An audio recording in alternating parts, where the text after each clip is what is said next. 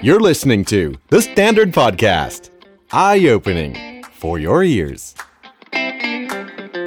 สวัสดีค่ะ โบสาวิตรีนะคะ This is We Need to Talk Podcast Podcast Talk Show ภาษาอังกฤษสำหรับคนไทยที่ใช้ภาษาอังกฤษค่ะ Hi you guys welcome back to our show. Thank you so much for listening. กสของเราในวันนี้ค่ะ เป็นหนึ่งในอนาคตของการเมืองไทยที่เราต้องจับตามองนะคะ น้องไอติมภริศวัชรศิลป์ค่ะ สวัสดีค่ะ สวัสดีครับ Hello welcome It's so nice to have you here and I've heard a lot about you as I'm sure a lot of our listeners probably have also I hope only good things. Well, I'm just kidding. of course, you're considered the young, passionate, the new young blood of politician. So, okay, let's see. Here is what we already know about you. We know that as the year of 2018, you are 25 years old. yep. We also know that you got the King Scholarship, like you said, to go study abroad in England Yep. at Eton College. Yep. Then you got your bachelor's degree in philosophy, politics, and economics at Oxford University. Yep. Now, was that bachelor's degree or was it a joint bachelor and master? It was a bachelor's degree, so it was a three-year degree. But I was there for four years because I, I took one year off to do um, student union stuff. Um, but the funny thing about Oxford and Cambridge bachelor's degrees is that three years after you graduate, it automatically turns into a master's. So I literally just got I just got an invitation on um, on the post, inviting me to my degree ceremony for my master's degree. That's that's I've never heard of that. I never knew that fact before. Why? Like wh- how how is that Yeah, I, te- I tend not to advertise that fact because I, I, I don't feel like I deserve a master's degree. I, I, my dad really wants me to do a master's degree, so mm-hmm. I once thought that I would, I would kind of fool him yeah. and and, and told him that you know I, I went and studied and look here's my master's degree. You mm-hmm. don't need to ask me to do my master's degree anymore. But so that that I don't I don't actually what the I actually don't know what the actual story is. But there are two myths.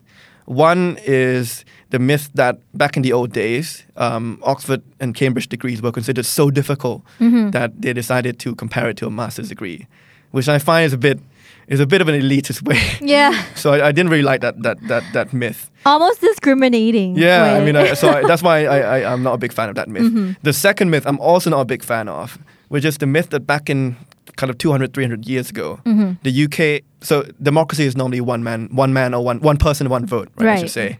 Um, they entertain the idea of having some, some people um, having more than kind of multiple votes. So the idea was that if you have a master's degree, you might be eligible for two votes, which is also Ah. com- I completely disagree with as well. So there are these two myths which kind of hang around as to why why this whole weird practice is happening. Neither which I agreed with. So I that's why I tend not to say I have a master's degree. Okay. Um, now we also know that you're a huge soccer fan. Football. we're, we're not American here. Football, of course. football. Of course, you're a huge football fan. And of course, you support Liverpool. Yep. Okay. And we also know that your uncle is the former prime minister of Thailand. Okay.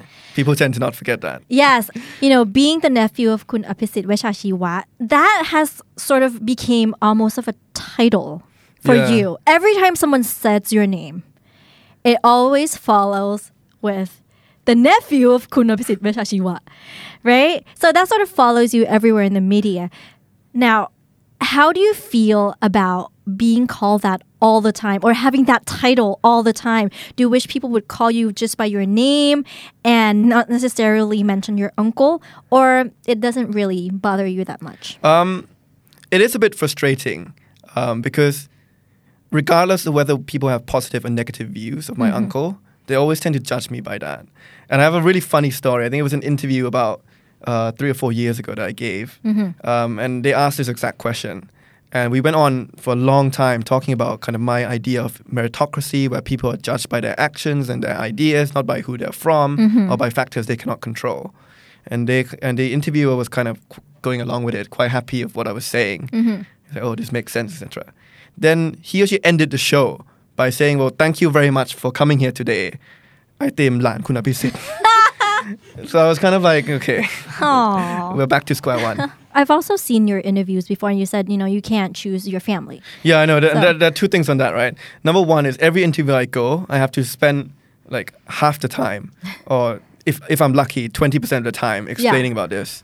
And then people comment being like, "Oh, we haven't heard what policies you advocate," and I'm kind of like, "Well, I wish I had more time to talk about policies, but I didn't get to." Um, the second thing is, there's no right answer on this, right? If I say, I mean, everyone has good and bad qualities, including your parents, your uncles, and by the way, I have more than one uncle in more than one political party. Right. But I don't know why the focus is on this one particular uncle. Right. Maybe it's my looks. I, I, don't know. but I, I also cannot control that fact. Yeah. Um, but I mean, regardless, there's no right answer. Because if I talk a lot about the positive qualities of my of my uncle, um, Khun Abhisit, then people will say, okay, here we go. He's just like a cloning.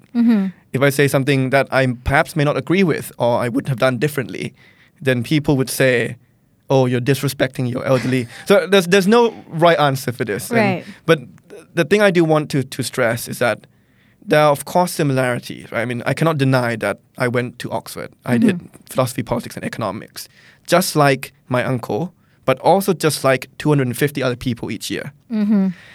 But there are also differences. After graduation, I decided to go and work in the private sector for two years abroad. My uncle back then decided to do a master's degree mm-hmm. and then came back and was a professor at, at Thammasat University. But no one ever talks about this fact. Mm-hmm. People only talk about about things that are similar. Yeah, and they also assume that I'm very close to him when I grew up. Mm-hmm. I don't think he even knew I decided to do philosophy, politics, and economics until I was there. And we only met kind of once a year in these kind of big family reunion. We, we, we are kind of part of a very big family. And we never discuss politics because, as I mm-hmm. mentioned, I have two uncles on opposite parties. So if we, if we ever discuss politics, I, I don't think the grand, my grandparents would be too too pleased. yeah, two things you should never discuss at a family re- reunion: politics and religion. Oh yeah. Yeah, because it c- could create conflict. It, it could make family fight. I've witnessed it myself Okay. with politics. But okay, so now let's get to know you a little better. Let's move on from that topic. And let's start with your life in the UK. Yeah, yeah. The first time I was in the UK was when I was nine, Mm. for just the summer. Mm-hmm. I went there and I hated it. Why? I was so young, right? I was nine, and I, I studied at Satit Chula. Mm-hmm. So my English was not great. I think I had one year of English English lessons Mm-hmm. at Satit Chula Sam before I went, and I was thrown into this boarding school for one term where I could not communicate with anyone. Um, I didn't understand what's going on in class. I didn't understand what's going on outside class. Mm-hmm. I was on my own with my brother at the time, and I hated it. Mm-hmm. So then I said, you know what? I'm I'm I'm not going to continue here. I'm going to come back to Thailand. Mm. So I told my parents that, but my the headmaster at the time, um, I think they, he brainwashed my parents a little bit. he said, "Oh, if your son stay at our school, Mm-hmm. Um, he will have a very good chance to win a scholarship to some of the top um, boarding schools in the UK." So I think when I came back to Thailand, my parents decided to invest and send me to an international school for a few years, thinking that there may be a chance that I would get to enter the, the UK um, education system later on. And then I guess that's what happened.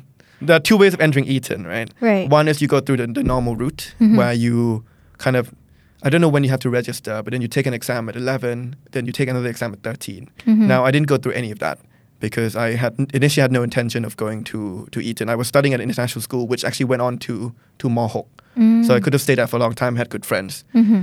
But the second way to enter Eton was to go through a scholarship Right. called the King Scholarship, which, by the way, the King refers to King Henry VI of mm-hmm. the U- of the UK, not any part of the royal Thai family. Ah. King Henry VI founded Eton College in 1440, initially as a school for underprivileged children.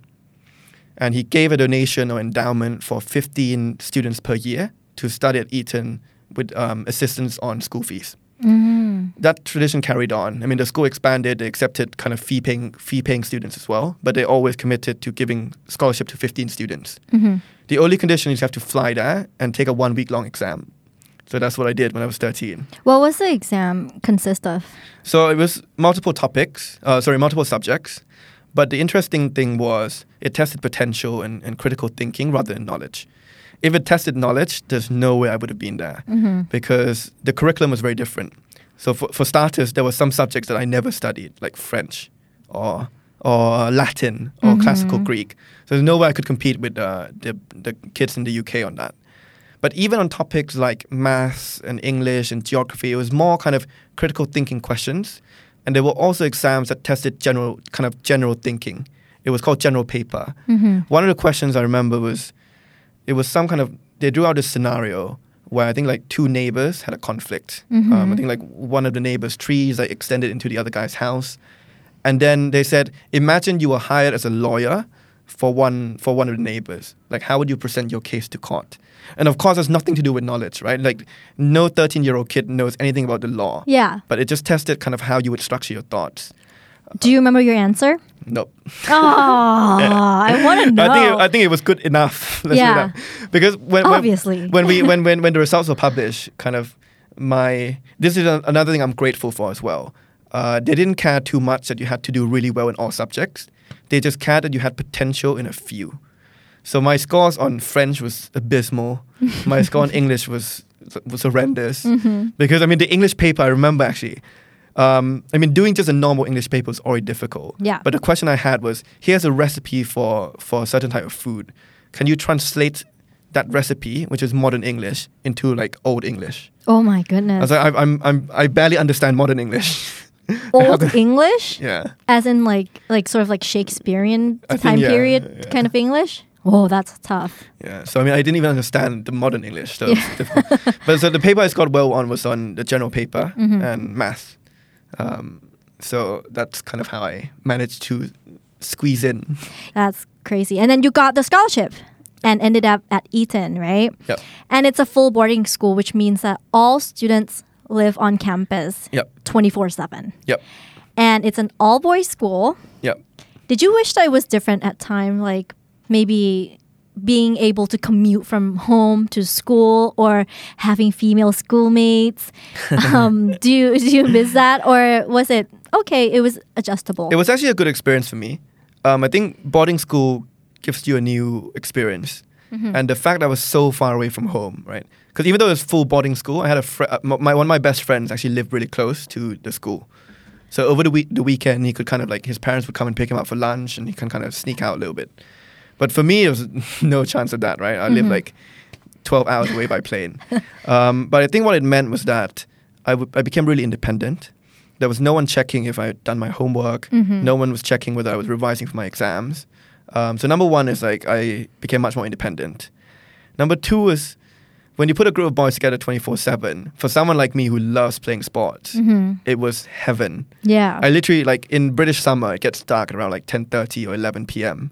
I would literally play football up until, football by the way, not, not, not soccer, up until uh, real real football, right? With the, with the foot Oh, rather real than, football. rather than oh, the okay. hand. yeah? Okay, that's Uh, the real football. Okay. I played up until like 11 until like they have to drag me back in. Ah. Um, so it, it was good for me. what position do you play?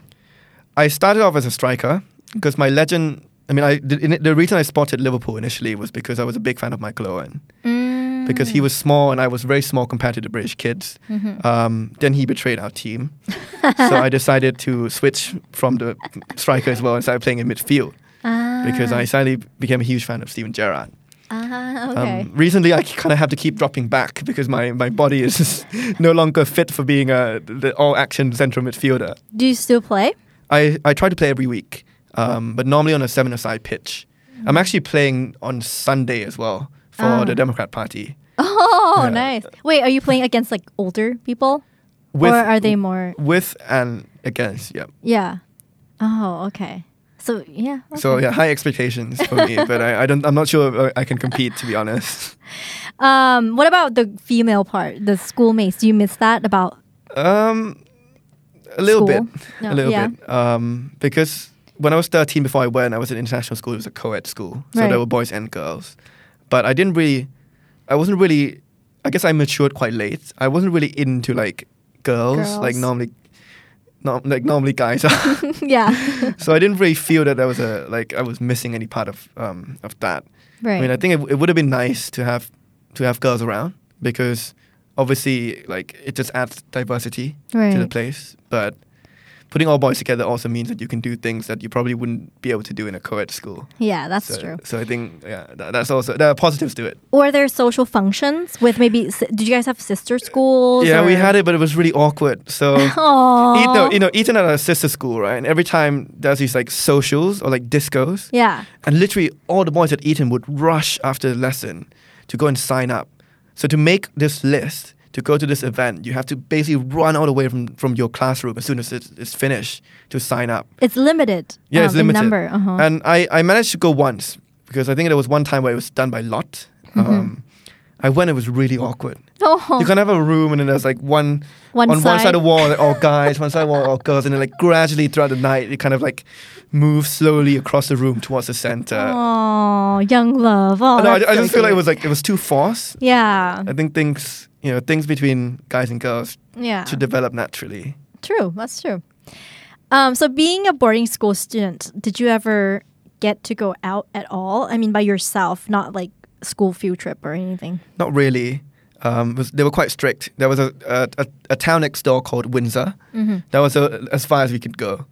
Um, was one time on a field trip um, to London. Uh, there was a huge traffic. We were going out to see a play in London. There was huge traffic, so we had to miss dinner.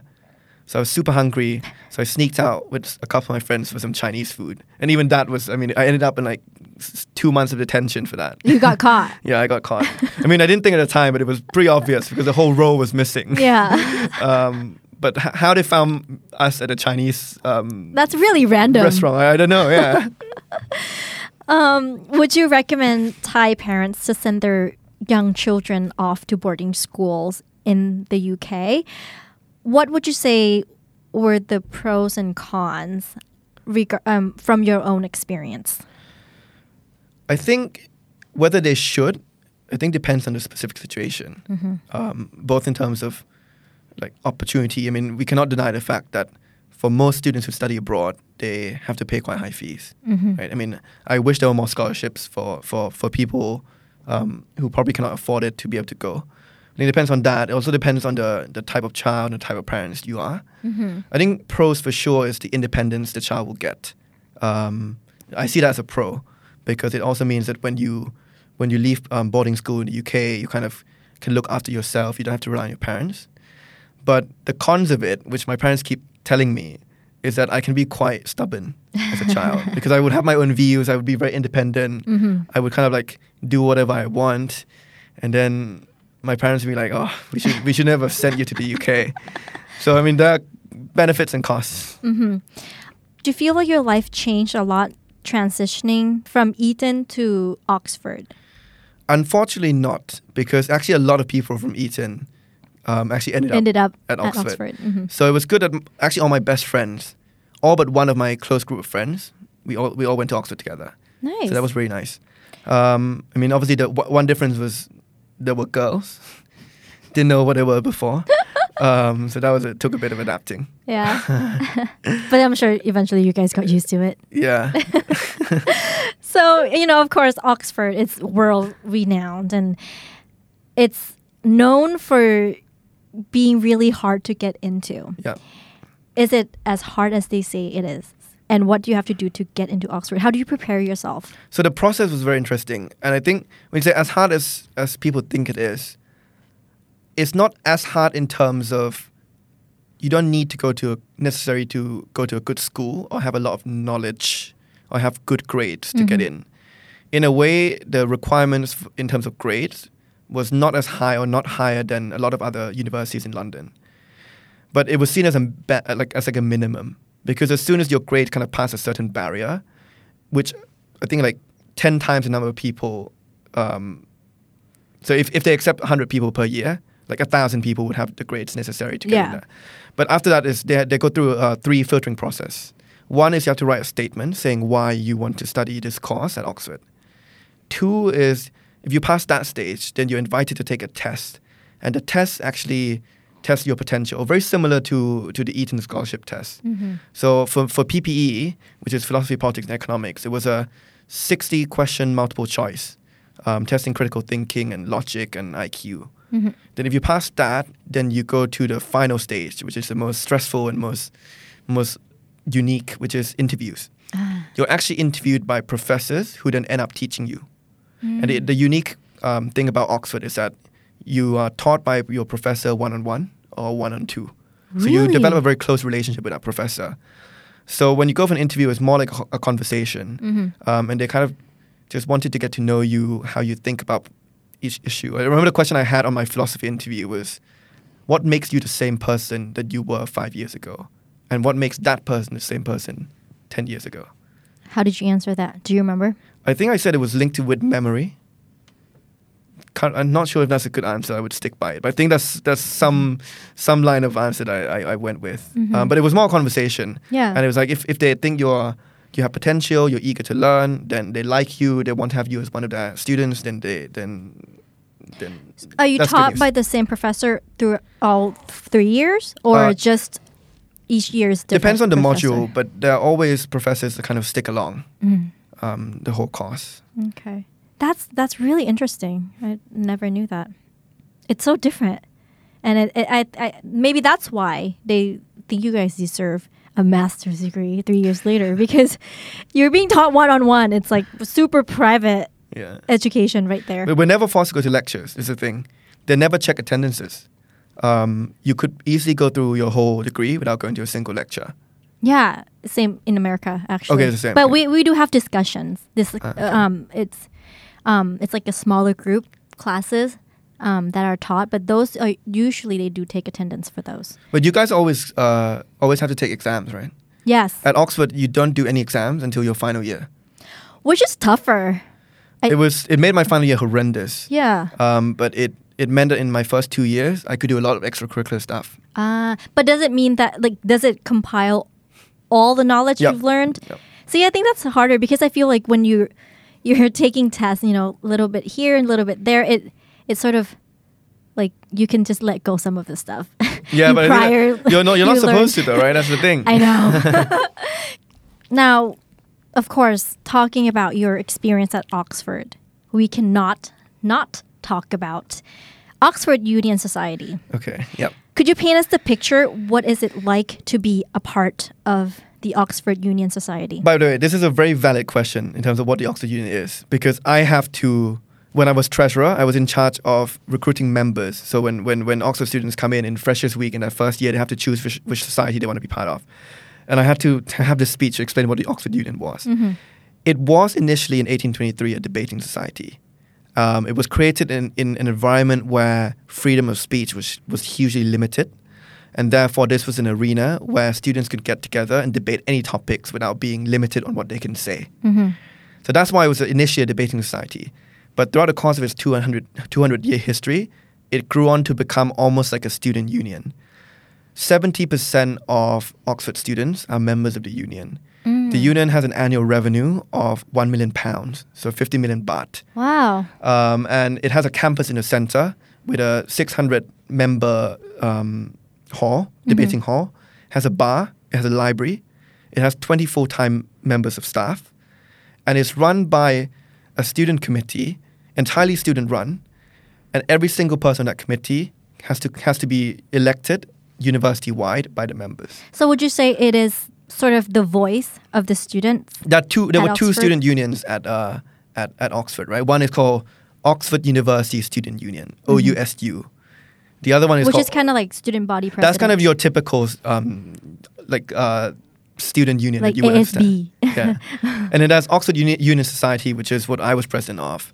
And actually, as president, you don't debate. This is the thing. So I was president of the debating society who did no debating. ah. You do kind of three things. One is you organize and interview speakers. So every day when I was president, I had to interview at least one speaker.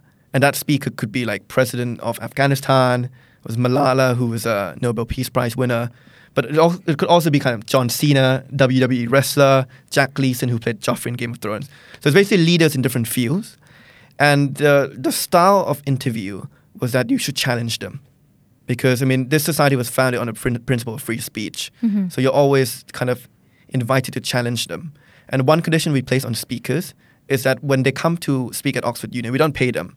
The other condition was that they had to take any questions from the students. They cannot say kind of we don't allow any questions. Um, so that was one of the one of the one of the uh, responsibility. Also, kind of chairing debates as well. I mean, we actually had debates. It wasn't it wasn't a debating society without debates. But the debates normally the president would set the topic or the motion, and then you would invite a mixture of students and and and experts in that field to come and debate each other. So that's number one.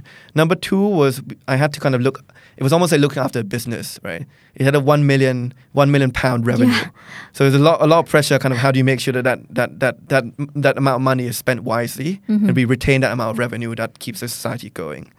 So there was a lot of kind of financial management that goes on. How do you increase membership without increasing fees? Because 70% of our income was through membership fees. And of course, we didn't want to increase the fees because then that affects students. Um, so how do you how do you kind of circumvent that? One of the things I did was actually we introduced a YouTube channel, which was very controversial at the time because some kind of the the more conservative um, members in the opposing party when I ran my presidential election. And the main the main ideological difference between my team and my opposing party when when we ran the election was that I wanted to introduce this YouTube channel or expand it, um, and they wanted to limit it because they felt that if if anyone can view the debates or these events online, no one would apply to be a member, and therefore we would lose revenue. But I actually saw it differently. I feel that people would still apply, but what you can do with a YouTube channel is that it actually increases the brand um, of the Oxford Union globally. There are now channel there are now clips on YouTube on our YouTube channel with over a million or two million views, and it also means we can attract more speakers. It also means we can attract more sponsorship. So actually, I felt it was a instead of trying to limit technology, we should just embrace it and find opportunity. So that was the second thing. How do you manage the financial situation? The third thing was uh, you have 20 full-time members of staff, all of whom were much older than you, much more experienced than you. How do you keep them happy? Right? Um, How? And, and it was uh, I mean, I, I, I actually got very close to them personally, um, and I think that, that that helped a lot because I didn't I didn't run my first election and said I'm going to be president. Mm-hmm. I started off working in in kind of the lower committee, then the upper committee, then the treasurer, then president. So I had a good relationship with them. We worked together on a few things, so it was it was nice, and I still keep in touch with them right now. Like people who work behind the bar at the union. Yeah. Yeah, I got a lot of free free cokes from them. Cokes? Yeah, Coca Cola, not Okay. not, not yeah, well, obviously. Yeah, no, not just the drugs. ju- ju- just to just to clarify. So, you're the first Thai person to become the president of Yep. Oxford Union. What made you decide that I want to do this job? I want to take on this position. I was actually almost the first East Asian, but then the guy before me beat me to it. Ah. he was from Korea, and that was his platform, by the way. So every Asian in the, in the in, in the university turned out for him. So when I ran my when I ran my presidential election, I couldn't use that anymore. so that's why I had to do actual actual policies, Yeah. like like the YouTube channel. Right. Um, my first attraction to it was I came in and I thought, wow, like there's a society that's like really, really entrenched on principles of democracy and freedom of speech. Um, I felt that there are a lot of student unions in other universities in the UK, but they can't really do much because the, the people in the university actually has the, the, the, the real power, right? But here was a student that was completely run by students, which was scary. Because you could, I could have literally run it to the ground yeah. if I mismanaged. It's a right? lot of pressure. So one was on democracy. Two was uh, it just had cool events. I went in the first week. Johnny Depp came. Whoa, cool. Um, I actually slept through that, in the sense that I initially didn't think I had a, I got a ticket. I found out like my friend texted me in the morning that I did get a ticket, but I had slept through it. Aww. Um, but yeah, but I mean it had it had cool speakers, and I, I, I that's why I enjoyed it. So I got involved in the first term, and then started running elections. Nice. So, being president, you get to interview a lot of impressive and interesting people from different walks of life. You must have learned a lot from interviewing them. Could you tell us some of the most memorable ones that still left an impression on you today? Um, I, I have to say I learned a lot more, not, not just from the speakers, but from actually managing the society. That was the skills I got more out of it. Um, I mean, speakers were, of course, very impressive, but I think I remember the most was, I mean, a, a few incidents. uh, number one was when President Hamid Karzai of Afghanistan came.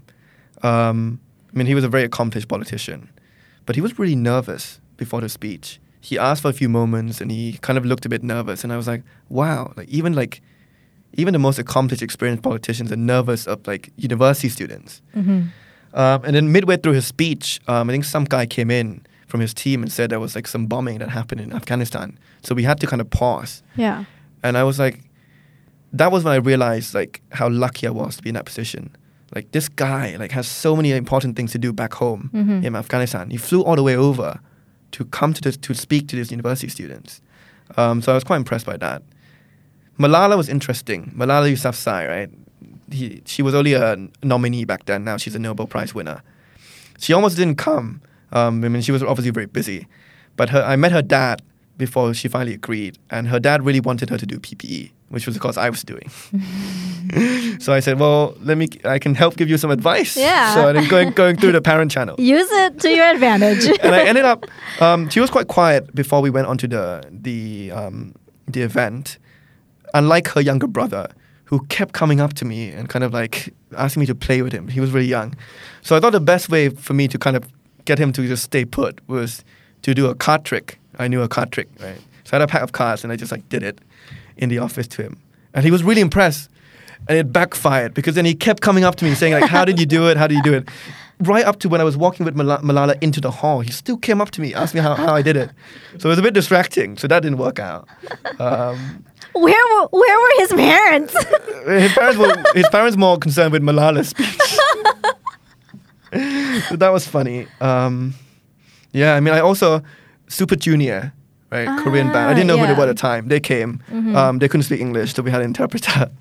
but um, on the morning of the event, I went into the Oxford Union campus, and there was a like an Asian woman standing outside in a backpack, and she asked me like, "Can I stay here?" And I was like, "Oh, sorry, sorry, this is not a hotel. Um, there's some hotel." It's like I haven't booked any place. I just flew all the way over because I really want to meet Super Junior. And I was like, "I'm really sorry, but it's only open to university students." So then, when the event happened, I mean, I interviewed Super Junior. I didn't, I didn't know too much about it. I have to, I have to admit. Yeah. Um, but when I came out, people started coming up to me and trying to grab my hand, and I was like, "What's going on?" And they're like, "You shook hands with them. I It's want like to grab."